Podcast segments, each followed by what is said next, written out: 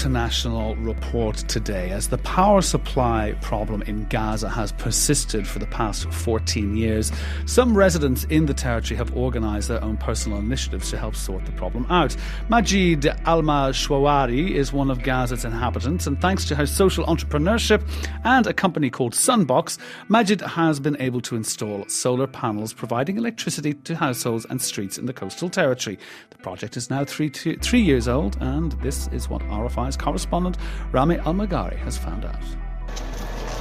Here in the Al Tufah neighborhood in Gaza City, 25-year-old Majd Al Mashrawi, a holder of a BA in engineering, along with her staff members within the Sunbox company, is actively supervising the installation of 50 street LED lights for a 600 meter long street that is unpaved and full of mud because of recent rains. The street is located close to some orchards that has lacked proper lighting for decades now. Inhabitants of the street, called El Sikka, were able to apply for funding for these lights with the Man Local Development NGO from which Sunbox won a tender. Isam al-Sakani is an inhabitant and one of those who applied for lighting of their street. What made us think of demanding such an initiative for lighting our street was the many difficulties we, the inhabitants, encounter in times of summer and winter. Once a neighbour had mistaken a hose, laying on the ground, with a snake. When he wanted to move the supposed hose, he was surprised that it was a snake that bit him. Also, in times of winter, as you see, the street's muddy and we can't move. Another inhabitant is a 27 year old Tamer Kalaja. Kalaja expressed his relief for the newly installed street lights provided by Sunbox. A while ago, when my uncle was on his way to the mosque for the dawn prayer, suddenly he fell to the ground, where there were some bricks and mud. There was no street lighting because of a power cut. The area where Sunbox has installed street lights is full of stray dogs that attack passers-by at night time. But this is not the only project which Sunbox implements in the Gaza Strip. Over the past couple of years, the firm has installed many solar panels for both streets and households. Muhammad al-Masharawi, who is a brother of the project founder Majd, is also an engineer within Sunbox and supervises the installation of street lights. Currently, we are working on multi solar panel projects. We're going to implement street lights fed by solar panels in the northern town of Jabalia. Other solar panels will provide power for 17 households, besides five other installations to serve local education centres. Since the very beginning, we've implemented solar panel projects with a capacity of 500 kilowatts of power. So far, between 300 and 350 households have benefited from these projects. We're talking here about a total of 15,000 local beneficiaries. Sunbox was established in Gaza City in 2017. Majd al Masharawi, a 25 year old single Palestinian, says that her project now employs 35 part time staff members and nine other permanent staff members. She explained her entrepreneurship to RFI. With Sunbox, what we did is we were we thought of uh, moving Sunbox mm-hmm. from a for-profit company to a social enterprise, mm-hmm. and it was a new concept in the market. Mm-hmm. Like, what does social entrepreneurship mean? Mm-hmm. So we introduced social entrepreneurship in Gaza.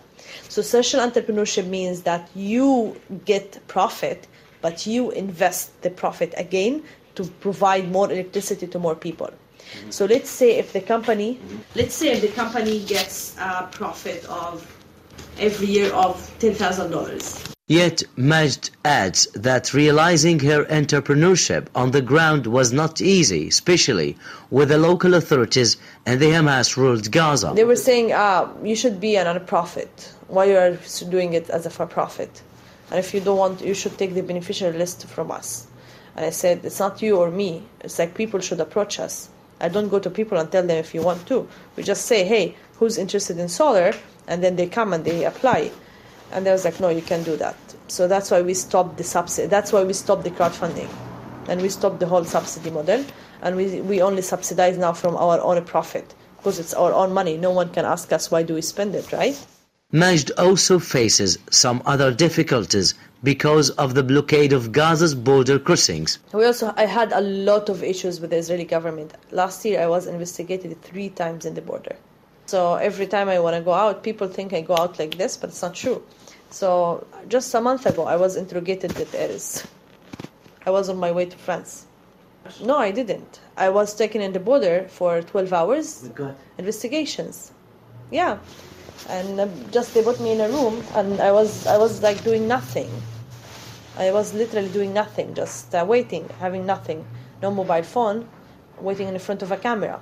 It's like then, then interrogated me. no they returned me back home. However majd told RFI that she is determined to keep up her service that helps the people of gaza get some lighting using solar panels. Since 2006 Gaza has suffered power shortages after Israeli warplanes bombarded Gaza's sole generating station. One year later, when Hamas took over the coastal enclave, Israel imposed both land and marine blockades. According to the Gaza-based electricity distribution company, which is a semi-government organization, power shortage in the territory is estimated at more than 60%, with residents getting only 12 hours supply every day. Muhammad Thabit is a spokesperson for the Gaza-based electricity distribution company. In cooperation with the Palestinian Energy Company and with the support of the World Bank, we will soon be implementing a $2.5 million solar panel project for both households and institutions in Gaza. And beneficiaries can install up to 10 kilowatts of electricity using solar panels and they can repay the costs by monthly installments. As Majd's solar panel projects have been expanding over the past couple of years, much still needs to be done. Three generators of electricity within Gaza's power plant produce only 80 megawatts of power supply, while the Israeli power lines provide the territory with another 120 megawatts. Gaza's actual electricity needs are estimated at 500 to 600 megawatts every day. For RFI, I am Rami Almeghari in Gaza.